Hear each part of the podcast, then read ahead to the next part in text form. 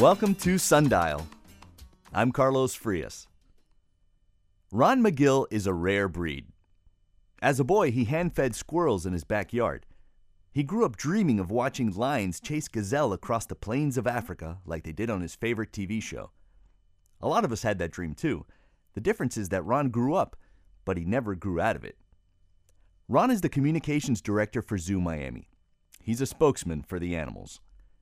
Ron has become famous around the world for his animated animal advocacy, even speaking out against projects that endanger Miami ecosystems. On the Dan Le Batard show, he answered harebrained call in questions like Who would win in a fight between a crocodile and a bull shark? He narrated animal videos with zeal and the appropriate animal sounds. He looks at the female. He goes, "Hello, hello, hello, hello. Hey, baby, how you doing? How you doing? No, how you doing? Hey, want to go out? Hey, baby. Oh, oh, yeah, yeah, yeah, yeah, yeah, yeah, yeah. Whoa, Anthony. Latin America got to know him too, as the animal expert on Sábado Gigante. Estoy nuevamente con Ron Magill que ha traído un tigre de cuatro semanas. Un aplauso para él. ¿Hasta qué edad se puede tener un tigre en la mano? Bueno, normalmente cuatro o cinco meses ya. Muy fuerte, puede ser muy peligroso, pero nunca deben tener un tigre como mascota. Ron's a noted wildlife photographer. He started an endowment that's raised millions of dollars to help animal populations in the wild. And he's written a new book, The Pride of a Lion.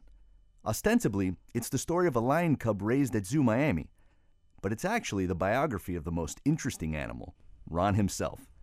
Miami's lucky to have him, and we're lucky to have him in studio today. Ron, welcome to the show, man. Oh, Carlos, thank you very much, especially for that introduction. Wow. You know, I, I don't know if we'll get you excited, uh, animated enough to uh, to bring out the best in you, like the Le Batard show managed to do, to get that.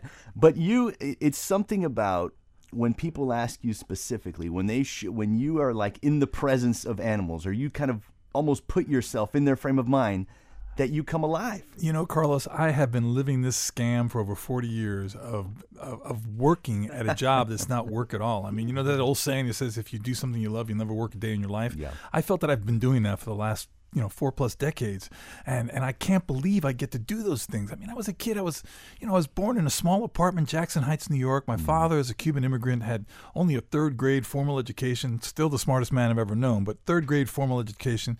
I was the first kid in my my family to go to college. Um, but back then, growing up, you know, I never thought I would be able to experience the things that I've been able to experience. I mean.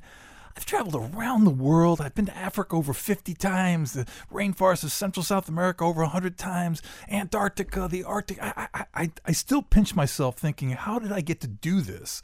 Um, and I keep wondering, you know, when is that scam going to be realized and say, hey, wait a minute, Magill, get out of here. You know, somebody else needs to do that. like when when is somebody going to clear the buffet? Right? Exactly, So because it, it's just been unbelievable for me to do these things and, and to experience the things that I that I've been able to experience. So when I get to share those stories, I mean, for me, it's exciting because I relive them myself. Right, right, and and I mean we get that, like that that enthusiasm. If folks have been listening for the last thirty seconds, you get it. Um, this uh, you you got you wrote this book. Um, which, uh, which it's co-written with uh, Greg Cote. We were just chatting Greg about it. Cote. He's a, a columnist at the Miami Herald and a colleague of yours as a as a guest appearance on those Le show. Uh, uh, you know, on, on that on those episodes. Um, talk to me about why it was interesting to you to write this this book and now and this is very recent there's up to, through like september and october Yeah, yeah, it. yeah, You know, one of those things that I've been really lucky to do is to experience things not just in the wild, but also at the zoo. Um, and and I, for me, I, I I believe in that saying that says, in the end, you protect what you love, you love what you understand, and you understand what you're taught. Animals teach me things every day. that's such a great line from the book itself that you, that you Yeah. include that, that it's that idea that um, we have to get people to understand something for them for them to then care about it exactly animal and, publishers. and, and the thing you know we've heard that word anthropomorphic Mm-hmm. you know giving human qualities or human feelings to animals and i think that word is really an injustice to animals. I think it's very self centered of us to think that we as humans are the only ones that can feel love, that can feel fear, that can feel happiness, uh, you know, jealousy, because animals do feel those things. I've worked with them all of my life, and I see that almost every day. I can see some type of reflection of that feeling, that emotion that I see in an animal. This story was a composite of all those emotions jealousy, love, fear, hatred. I mean, all these things came in this story because this is about a cub that was born at the zoo. It was the first male male lion ever born at the zoo in the zoo's history. And I've been there since the beginning of the zoo. Since it was uh, Miami Metro Since Zoo. Since it was Miami Metro Zoo when we opened in July of 1980. And um, so it was a historic moment. Uh, and of course, you know, you have that, that image in your head, the king of the beast. This is the royal guy. So we're going to really build a story around this guy. And it was great, except that he was the only one born in the litter. And being only one lion born, lions usually have between two and six in a litter he was not able to really stimulate enough milk production in his mother. She was a great mom, but she wasn't producing enough milk. We noticed he was losing weight. He was not really thriving. Mm-hmm. So we had to supplement his food. And we said, How are we going to do this? You know, how are we going to separate him from his moms so we can give him a supplement of food? We didn't want to pull him. We didn't want to hand raise him. I think that's a big misconception that people have is that, oh, oh they'll just they'll just uh, give him milk by hand. Yeah, we'll just give him milk by hand, everything, and then we'll raise him, and it'll be also cute. He's going to be like our pet. And you've that, ruined the lion. Basically. Absolutely, you that's ex- you're exactly right. You yeah. ruined the lion. You know that that whole Tiger King train wreck show that came out gave such a bad impression. People was thinking this is what zoos do, right? They take the babies and they raise them and they take pictures with them and they exploit. Absolutely not. That is I the thought, absolute opposite. I thought the show did the opposite. I thought it was a cautionary tale, like folks, this is why you shouldn't have wild animals. exactly. House, that that, right? that that hopefully is what it did. But yeah. a lot of people looked at that and they painted with a broad brush and they're saying, yeah. "Well, this is all, all, zoos do this. This is oh, what I they see. do." You see, right, yeah. and it couldn't have been so more disastrous for us because, listen, I want to make something very clear. I came to work at the zoo more than forty years ago, not to work for an attraction. I came to work for a facility that is going to protect animals in the wild where they belong. Mm. I would never, and this is going to be kind of contrary to what a lot of people might think, I would never ever support taking an animal out of the wild and putting it in captivity unless it was a last ditch effort to save that individual animal's life or to save a species. And zoos have been able to do that. We've done that with the California condor, the black footed ferret, Arabian oryx, red wolf. These are animals that would be extinct today were it not for zoos breeding them under human care, and maintaining a population that has been reintroduced to the wild. Well, I feel like you've said that this idea that if, if you're seeing an, an animal uh, only if it only exists in the zoo, we've lost. we failed. failed. Yeah. We have totally failed, yeah. and that I, and I say that over and over like a broken record because it's so important to me that people understand that. You know, yeah. that's why I came up with the endowment at the zoo, just because I needed to I needed to validate me working at the zoo.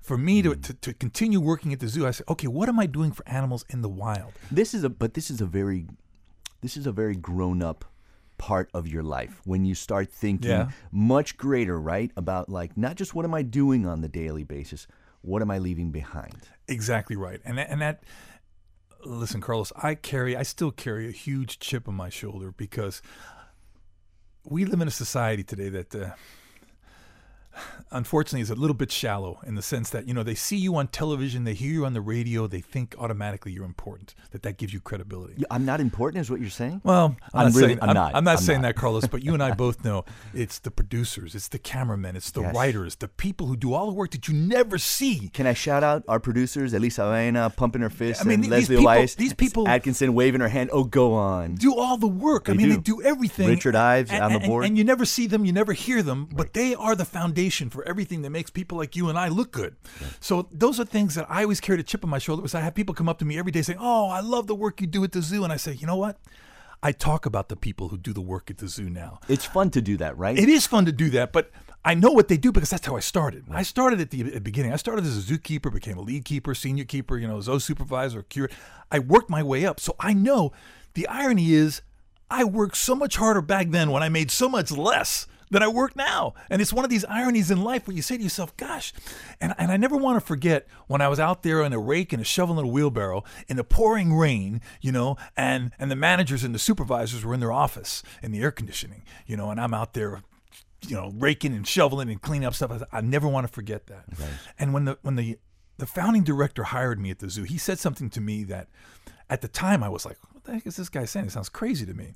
But he said, pal, let me let me remind you something the people below you are much more important than the people above you. Mm. I will never forget that because I looked at him. I said, Mr. Yokel, you're the director. What are you telling me that, you know, the zookeeper that I manage here is more important than you as the director of the zoo? And he goes, absolutely. Because if I see you paying more attention to me than I see you paying attention to that person, I know you're never going to be a good leader. It's one of those things where, like, if, if your boss was missing for a day, it wouldn't make as much of a difference if you were out as zookeeper. for a day, Exactly. right? That's Yeah. exactly right. You know, it's it's it's it's the frontline people. They are the backbone, the foundation of everything that's good that we do. So I carry that chip, and I want people to understand. Listen, I may be a face because people see me on television and stuff like that, but I am the least valuable person at that zoo.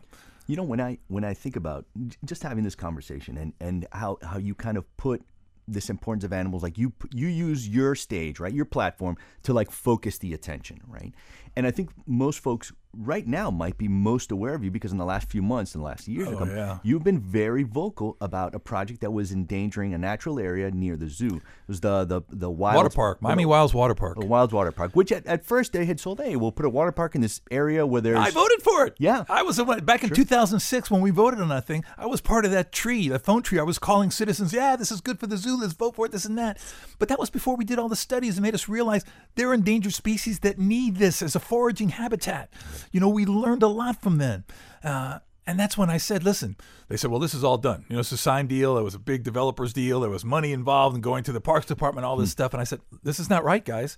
And, you know. I I'm- love I love it that in your mind you're like it's never a done deal. It- it- this was Exactly. never. I said, done I said, you know, the more you have that type of attitude, it's a done deal. Then it's a done deal. Yeah. Okay. You know that one of the sayings that I hate, I really hate it, is the people in the saying, "It is what it is." yeah. Let's, What do you mean? It is what it we is. abolish that saying? Exactly. Start know- with Nick Saban, who, who, was the greatest proponent of it. You know, it's like it is what it is. Stop it. Hmm. It, it will stay as it is if you don't do anything about it. Oof, that's eh. it. Will stay as it is if you don't do anything. about it. Exactly. And, and and I said to myself, and you know, we were explicitly told you were forbidden from making a comment on this. Now we were told the same thing on a project that was right next door to the zoo, a Walmart, LA Fitness, all this stuff where they literally bulldozed a whole bunch of pine rockland, the single most critically endangered habitat in the state of Florida. Right. And I shut up because I was told to, to shut up. And I tell you, when that happened, and I saw the things that happened afterwards, we had a rabies outbreak. You remember the rabies outbreak that happened here in I South do. Florida? I do. Was that like was directly related. related? Exactly. Yeah. That was directly related to that pine rock, rockland being eliminated and raccoons being forced into other areas, stressing. Many animals carry rabies. Okay, they don't. Let me use an analogy. It's like the herpes virus. You know, a lot of people carry the herpes virus. You get a cold sore when you get stressed on your lip, right? Usually it remains dormant. Same thing with rabies in a lot of mammals. It remains dormant. It's not a problem. But if they get stressed, it could be a huge outbreak. And you saw this, so you saw all this happen Happening. once. You ha- you saw it happen once, and you said even if it's to my career detriment, I'm, I'm, not going to let say it. something. I'm not going to let it happen again. And I told him that I was on the 29th floor of the government center where the mayor's office and everybody's office, and the big big wigs were up there. And I said, "Listen, guys, if somebody doesn't say something about this Miami Wilds thing and point out all the incredible research that our conservation scientists were doing at the mm-hmm. zoo, they're the mm-hmm. ones who got all the great data. If somebody doesn't say something about this, I'm going to pull the trigger." And I got the stink eye. You know, I go, well, you're, you're forbidden from doing so. I said, you can't tell me what I'm forbidden from doing as a private citizen. So I'm telling you right now, I'm pulling the trigger. And they all kind of shook their head. Well, that wouldn't be a very good career move. You know, I got these little, no direct lines, but these insinuations. Like, don't, don't do it. I'm, I'm the boss. And, you know, I said, and then I said, enough. And I wrote that letter that I sent out to all the media, to all the commissioners. I made it public. And I said, come fire me. I, I'm done with this. I'd rather be fired, hold my head up high, than being a hypocrite. Because the people that I care most about, Carlos, are, the, are my coworkers, my peers who work so hard. And I'm going to tell you, Carlos, they would all come into my office, close the door, and say, Thank you for fighting this. We can't because we're afraid of losing our jobs. We don't want to do that, but thank you. The entire zoo was behind me, but they were afraid to say something. Well, it's kind of what you learned early on that in a leadership role, now you're able to do things that you can't when you're starting out. And that's that's what that's what I really am so appreciative to the South Florida media for, because they they provided me a platform to, to communicate with people and to connect with people. Our guest today is Ron Magill. He's a wildlife photographer and animal advocate. He goes by the Goodwill Ambassador title at Zoo Miami. He'll be presenting his new book at Books and Books in Coral Gables next week on January 9th. The title of the book is The Pride of a Lion. And the book is, in the best way, a bait and switch because you come in and, like, oh, it's a story about this lion cub, and it absolutely is, but it's narrated through you and then.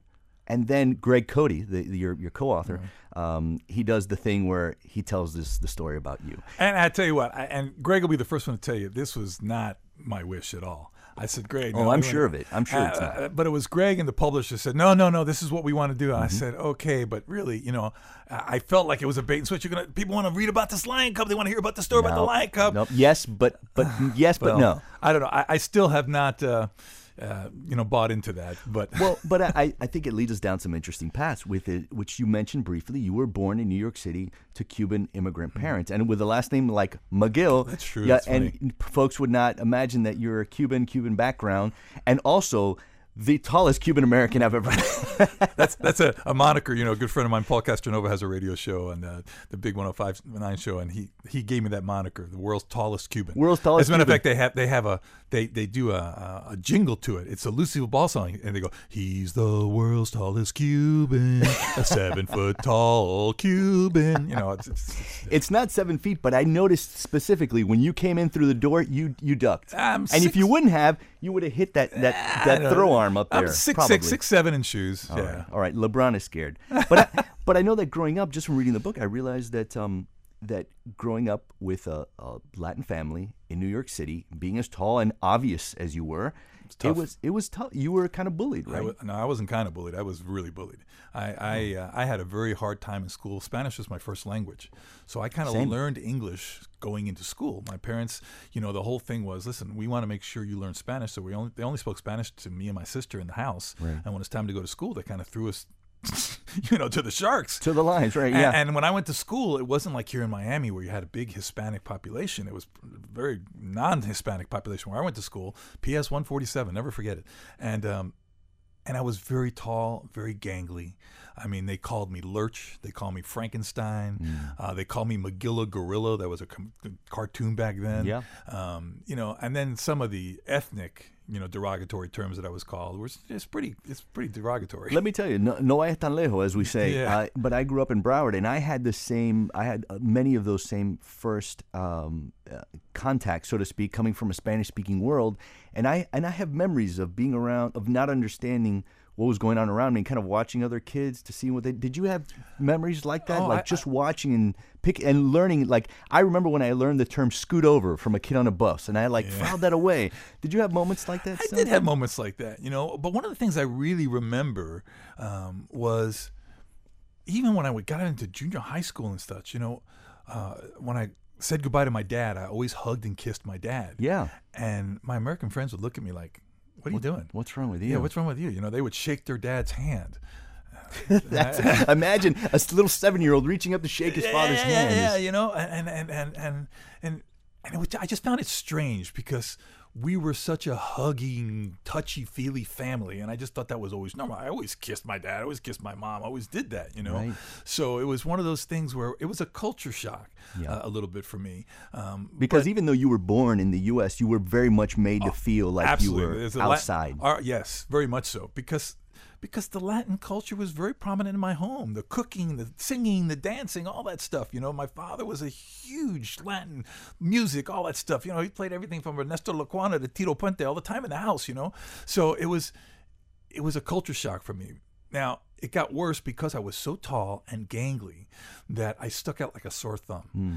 And then what made it worse is that I retreated into books because I, I couldn't really I couldn't socialize. You know, I felt like I was so I was one of these straight A students. I mean, I made straight A's so much so that I skipped the fourth grade oh, you retreated into ed- into books and in the education. education because that's what I had. I said, this is what I can do well. I can't. I can't play ball. I can't do any athletics. I was so uncoordinated, so tall and gangly and horrible. So I just went into books and I did very well scholastically. You know, I never missed a day of school in my first like three or four years of elementary school. Wow. perfect attendance. Wow. Um, so I retreated, but then I skipped the fourth grade, and everybody said, "Oh, this is great. This is brilliant. One of the worst things that could have happened to me." Because now you're more of a fish out of water. Exactly. these older now kids. I'm the older kids, and, and it was just horrible. Hmm. I, I, I always tell people, you know, we hear a lot today about people, oh, you know, get your education out early, get out early. Don't. Don't, because life is more than school and grades. Life is socialization. Life is growing up and knowing how to get around with your peers and doing all. Don't rush through that early part of your life because it's one of the best parts of your life. Who taught you that? Who taught you that that that, that family background uh, being so strong? Who taught you about the importance of that part of your aspect of your you know, my father and both my, my father and mother. My mother was always my greatest fan, but my, my father, I remember when I said, I hate being so tall. Hmm. And, you know, my father wasn't extremely, he was 6'3, right? He wasn't, but he was a big guy. My father looked at me and I remember saying, Son, I promise you one day you're going to be grateful for every inch of height you have. Hmm. And he couldn't be more right. You know, I walk into a room today, I, as, as from a teenager on, I never got into any kind of physical fight or anything. You know, it's like I never needed to. I just needed to walk in a room, and I was kind of tall and fairly. Yeah, big. like like we're gonna make fun of that kid, but we're not gonna eh, pick on him too E- much. Exactly. You know that, that that's what happened, and and and um, he always told me that, and I and I see that now more than ever. You know, like I said, my father only had a third grade formal education, but the smartest man I ever knew. My dad, sixth grade. I mean, Yeah. uh, in one of, and sixth grade in, in air quotes because it was one of those one room schoolhouses where first graders and sixth right? graders yeah, are my together. father in Cuba. You know. Yeah, but one of those smartest guys. What part of Cuba were you folks from? Santiago. Santiago. My dad was also from Oriente, from Yeah, that, that southern, And- southeastern and- part of Cuba. And it's so beautiful. You know, I went there several times to, after my dad passed away just to see his home, the mountains and stuff. And, uh, you know, I really, one of the things that really struck home with me is I remember the first time I went to Cuba, I thought that my father was New York. You know, Hmm. because we would go into the city of New York and he'd see all his Cuban friends downtown and stuff like that. All that. He was I- comfortable. He adapted was to his comf- and I thought that's what it was. That was New York. I realized when I go to Cuba that my father's Cuba. You know, I saw my father in the face of so many Cubans. We hear so many things. I'm not going to get into politics, but I'll tell you the people of Cuba, the salt and the earth of Cuba, are some of the nicest, most generous, wonderful people I've ever met in my life. Yeah. I got off a plane in Cuba. I'll tell you this, Carlos. It was really funny because the first time I went, and I've got my cameras, you know, I was there to speak at a, at a wildlife conference. And I get off the plane and people saying, people here in Miami tell you can't go there. You know, you're going to get arrested. They're going to, you know, harass you. Blah, blah, blah. Oh, geez, okay. So you get off and I, you know, there's no jetways. You get off the plane, you start walking on the runway there, mm-hmm. and the customs officer comes walking right over to me. And if you ever seen the customs officers in Cuba, these women dressed, in look very formal, military-looking type of uniform with these fishnet stockings with the little seam in the back. and they do not smile. And no, they don't smile. And she comes right over to me, and I'm thinking, oh, here we go. She's going to confiscate my cameras or something. And I'll never forget this as long as I live. She comes up to me, she goes, Permiso, señor. Excuse me, sir. Usted no es el señor de Sábado Gigante. Are you the guy on Sábado Gigante? and I looked at her. I thought I'm being punked. I go, yes.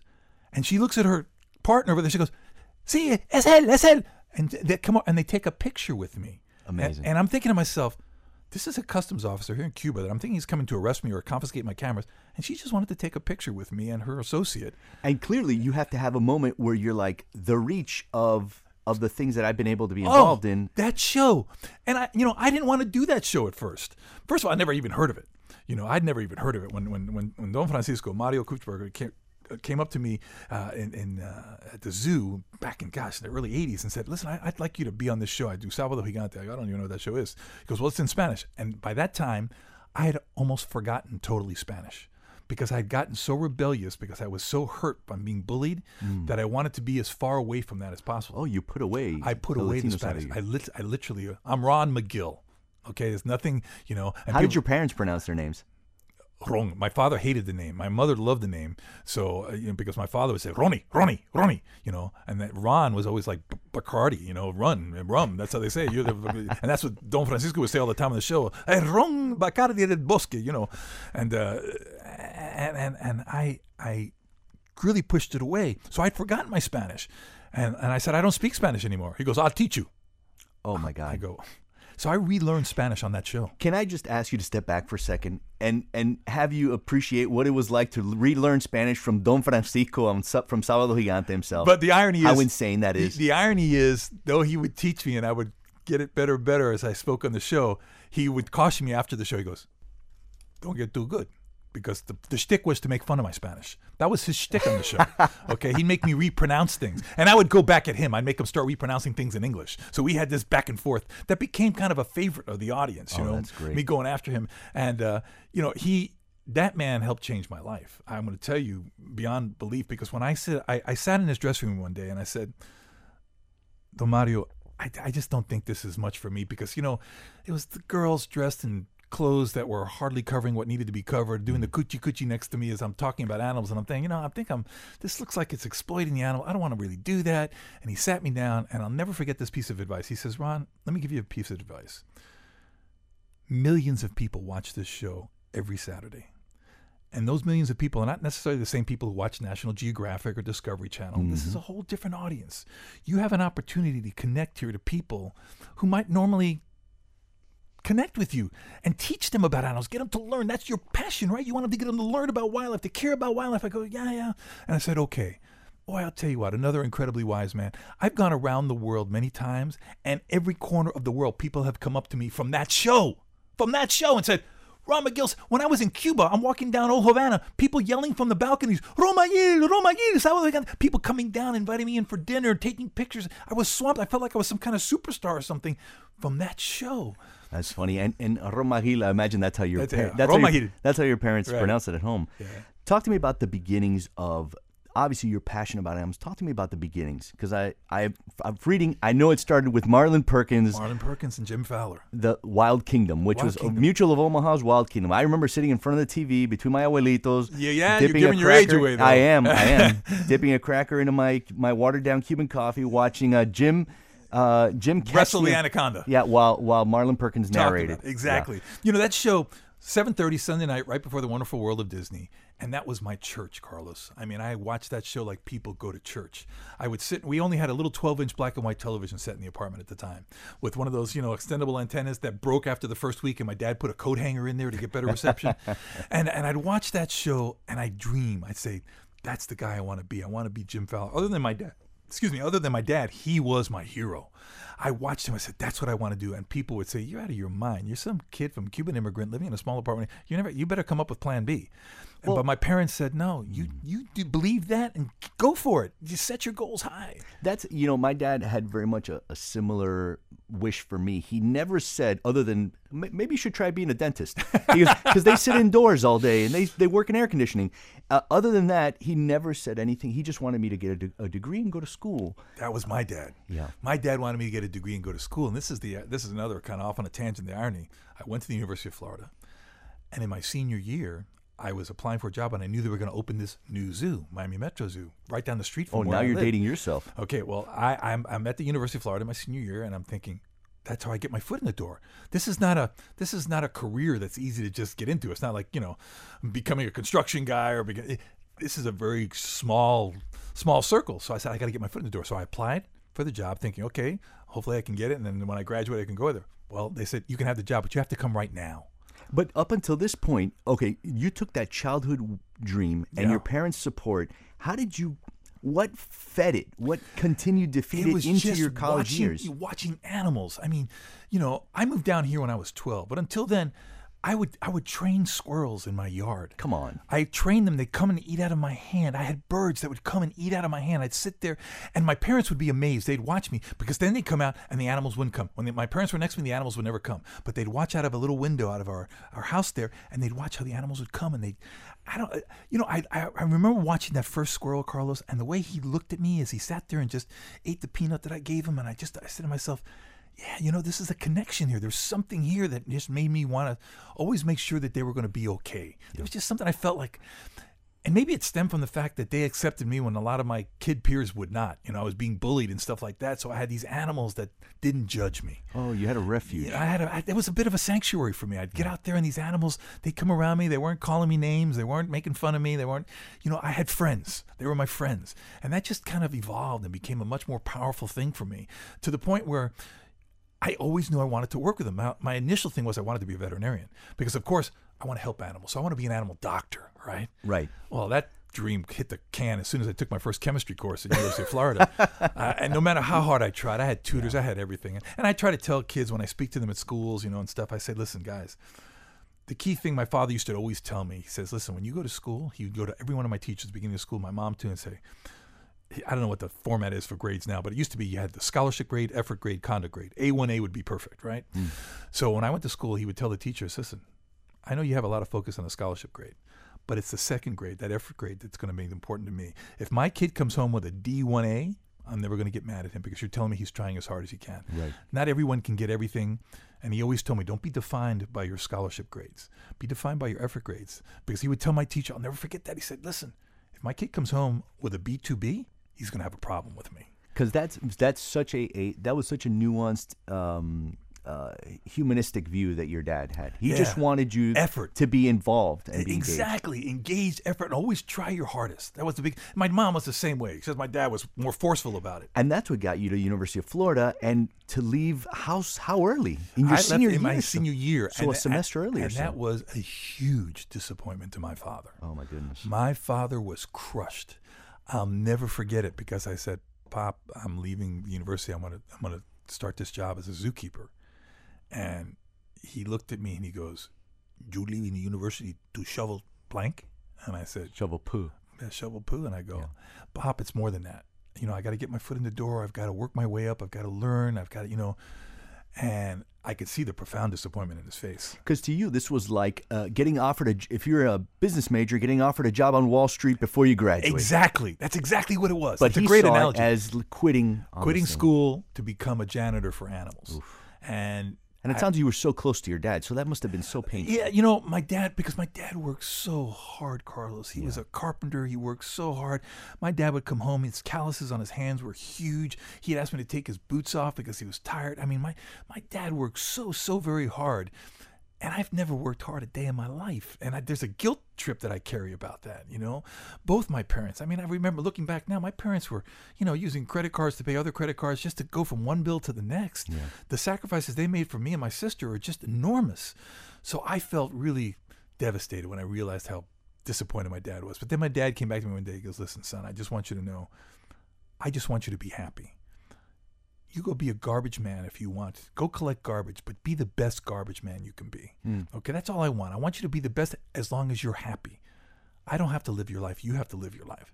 And that resonated with me. And, you know, I'm sad. My dad passed away fairly young. He didn't get to see me in the height of things like Sábado Gigante and stuff like that, but he did get to see some things changing. Um, but I, I, I get this, I feel his presence a lot, and I feel that you know he's been looking down, and maybe in a way I'm kind of I'm kind of lucky that he's watching from up above and not, not not right next to me because he'd be asking me for free tickets to the zoo for all of his friends forever. um, There, there was a point you even write about that a little bit where your guilt is assuaged a little bit. Can you talk about that a little bit? Like, what were the mo- what was the moment where? Because you clearly have come to terms with that. I mean, it still is something that you remember, but you've come to terms with it in a way. Well, for me, I guess one of the biggest things going back to the University of Florida was not getting that degree. I just felt, wow, I failed. I felt I failed the university because, you know, you only have certain people that are accepted, and for everyone's accepted, there's somebody who's going to be not accepted. And I felt like I took the spot of somebody at the university, and the university invested in me by giving me that spot, and they expected me to finish.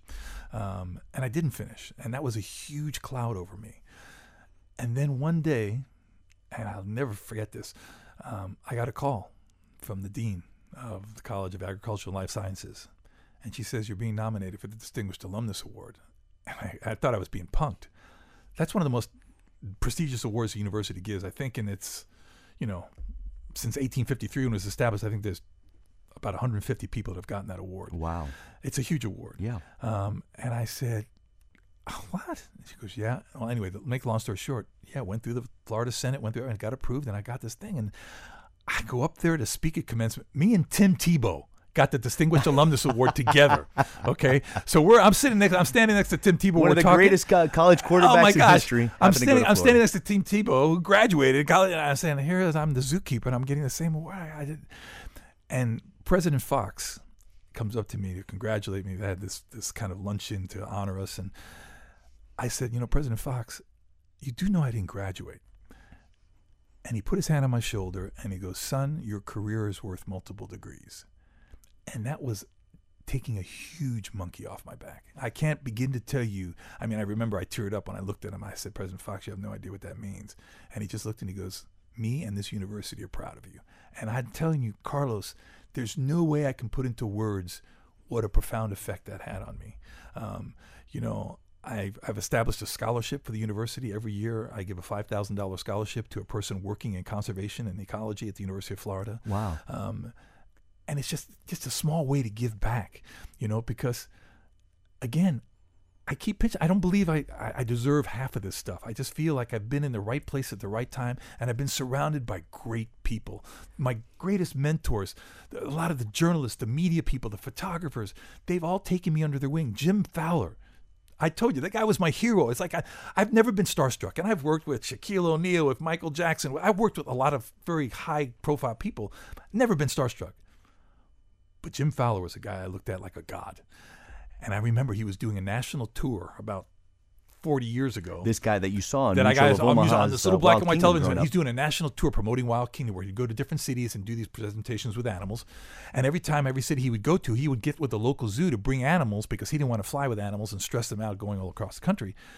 And he was coming to Miami. And I said, Oh gosh, please send me. He called the zoo. He'd like to, please send me. I'll never forget this because it was at the Miami Beach Convention Center, and I go down, and he's got his dressing room door. Says Jim Fowler dressing room door. I knock on the door. He opens the door, and he's a big guy. He's like six four, but really like a football player, really built well, real handsome guy too. And he goes, "You must be Ron." He's got this great baritone voice. Goes, "You must be Ron." I go, "Yes, sir. Yes, I am." Make a long story short, he became one of my greatest mentors. He took me under his wing for over 30 years. He taught me how to work with animals. Uh, I would be at his home in, in, in New York, I'd, he, in Connecticut. Um, you know, he, he, he came with me to Panama to work on a project preserving harpy eagles. We did all kinds of things together. Uh, the most I, I'm sorry. Go ahead. the most important thing he taught me was, Ron, as long as you properly respect animals, you should never be in a position to be afraid of them.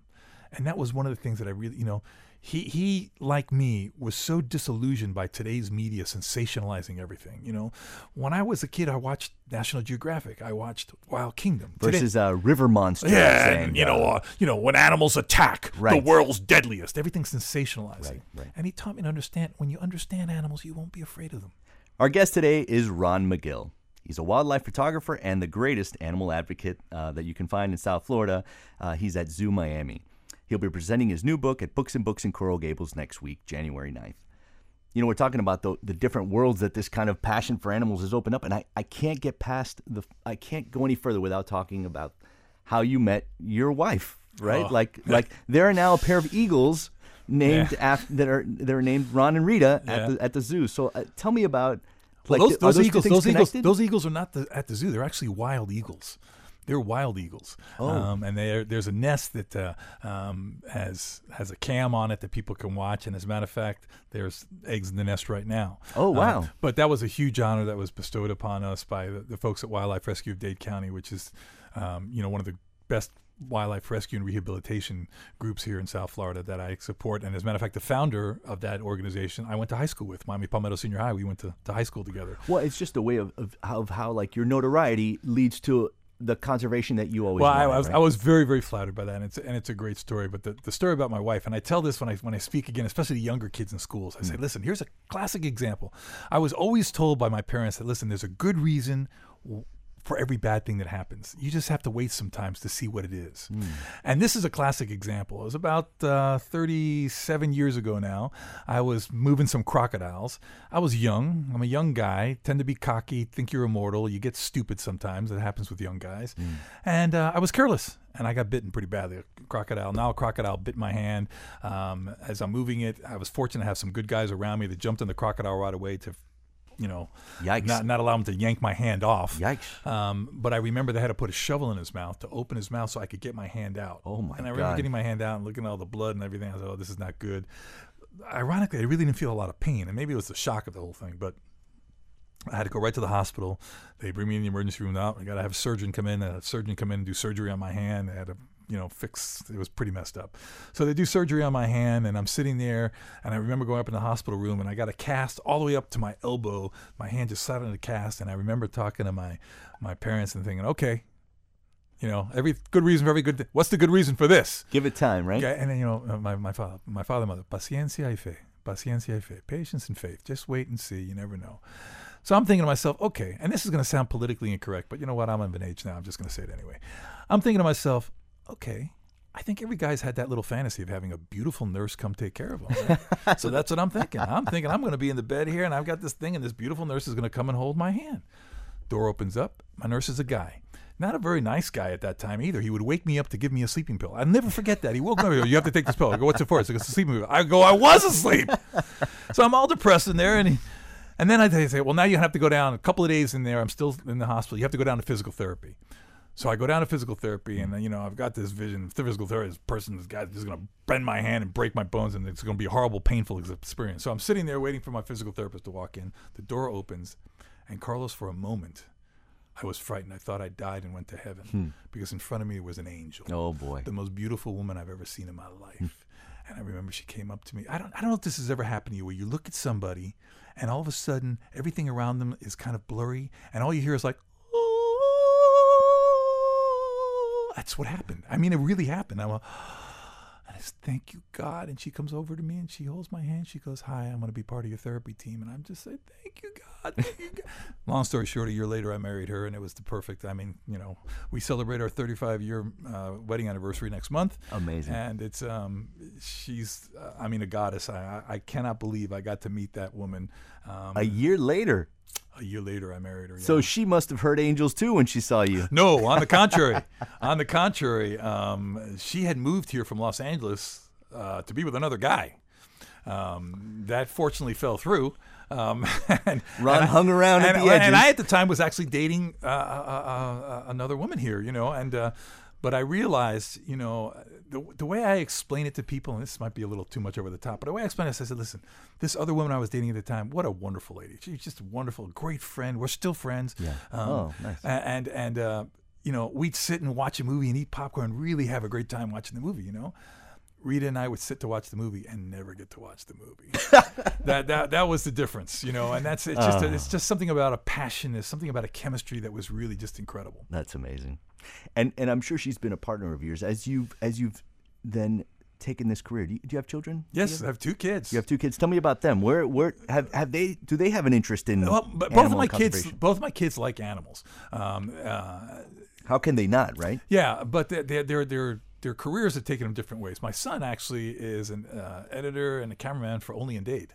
Oh, no kidding. Yeah. Oh my God, the Um, world is too small. yeah, yeah, and um, and my daughter is an executive for um, uh, iHeartMedia out in Los Angeles. Oh wow, they both have gone into media, which they is both have gone into media. so they gone into- clearly what they saw out of your career was like they kind of like something in Dad's reach. The irony is they're both so much better than I ever was, and whatever their perspective feels that they're doing. My daughter's the most articulate conversationalist I've ever met. My son, his creativity and editing and putting together videos and doing shows is fantastic. I mean, these are things I have him edit stuff for me. I mean, I've won a bunch of awards with stuff that he edited and stuff for me. really? Yeah, yeah. So he's he's he's really gifted that way. So I'm real proud of both of them. But they both thankfully take after their mom. Oh, that's Um, funny. But th- now you you have won a couple of Emmys for, for, Six. for six Emmys for documentaries and such that you've put together, right? Yeah, well, they, you know, they're documentaries that I helped produce, but I, I got, I can't, you know, I've worked with some incredible journalists on those documentaries. You know, Michael Williams, uh, um,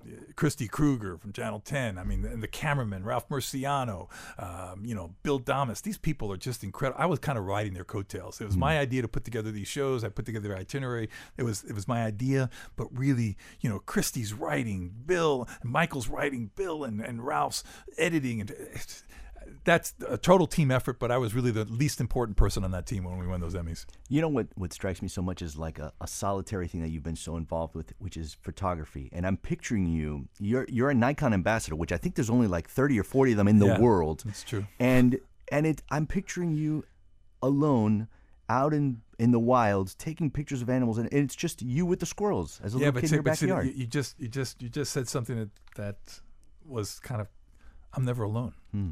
I'm never alone. When I'm with a camera out there, Carlos, I'm in absolute utopia. It's just it's it's a beautiful feeling. I could sit at a water hole in Africa Hmm. for days without another person coming by. I mean, I would miss my wife and my kids, but I, I could literally sit there. And my wife's the first one who tells me, well, you know, we were in Africa not too long ago, and we came across across a, a crash of rhinos, nine rhinos with babies nursing, and I'm and I'm photographing. I'm just going crazy. I can't believe we're there. Look at these rhinos. This is you know endangered species. And I'm photographing. I don't realize how much time is going by, so I keep taking all these photographs. And all of a sudden, I hear my wife in the back seat, and she's like, and I look back. I go, "What?" Goes, oh, "How many pictures can you take of these rhinos?" I go, "Honey, the light is changing. They're moving. All this stuff is happening. It's unbelievable." She goes, "Okay," and I'm like, and then you hear it again. You hear,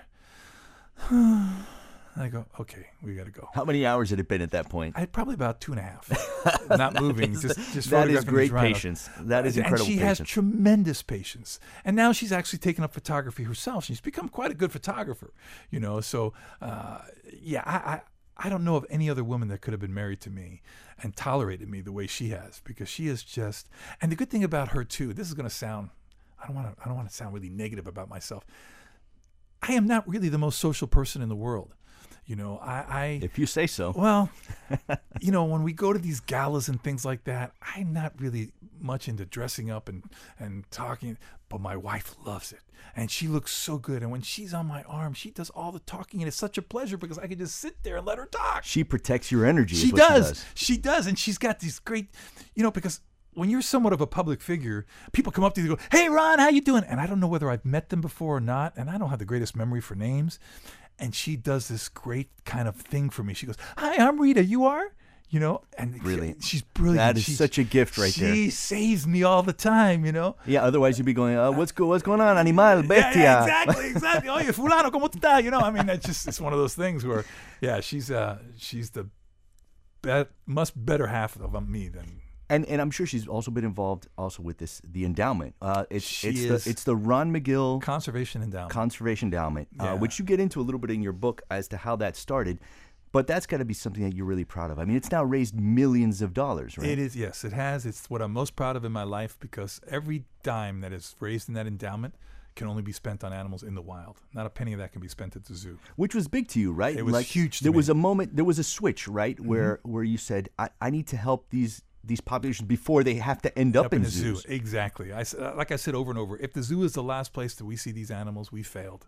Zoo's number one priority should be to ensure that animals can live in the wild where they belong.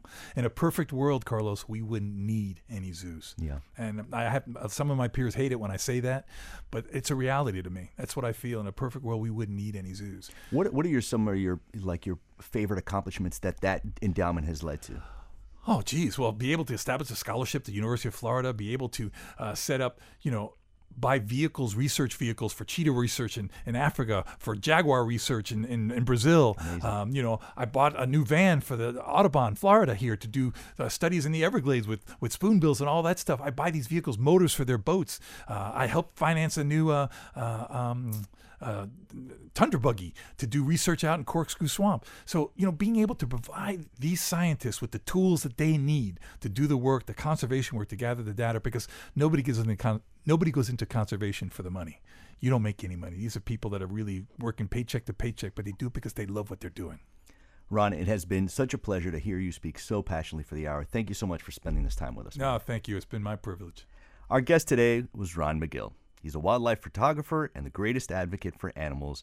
He's also the Goodwill Ambassador at Zoo Miami. He'll be presenting his new book at Books and Books in Coral Gables next week, January 9th. The title of the book is The Pride of a Lion.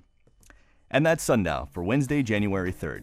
Leslie Ovalle Atkinson is our lead producer, Elisa Baena is our producer. Sergio Bustos is WLRN's VP of News, and Katie Munoz is our Director of Live Programming.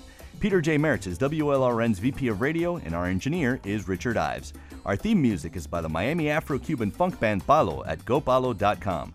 You can download a podcast of this program, just search for WLRN Sundial on your podcast app.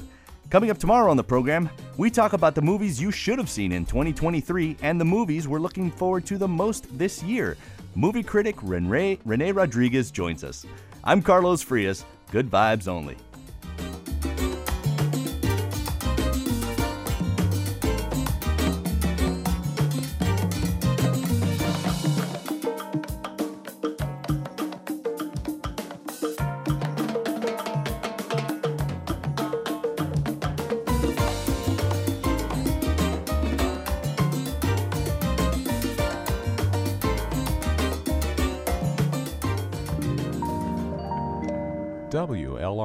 Public Media.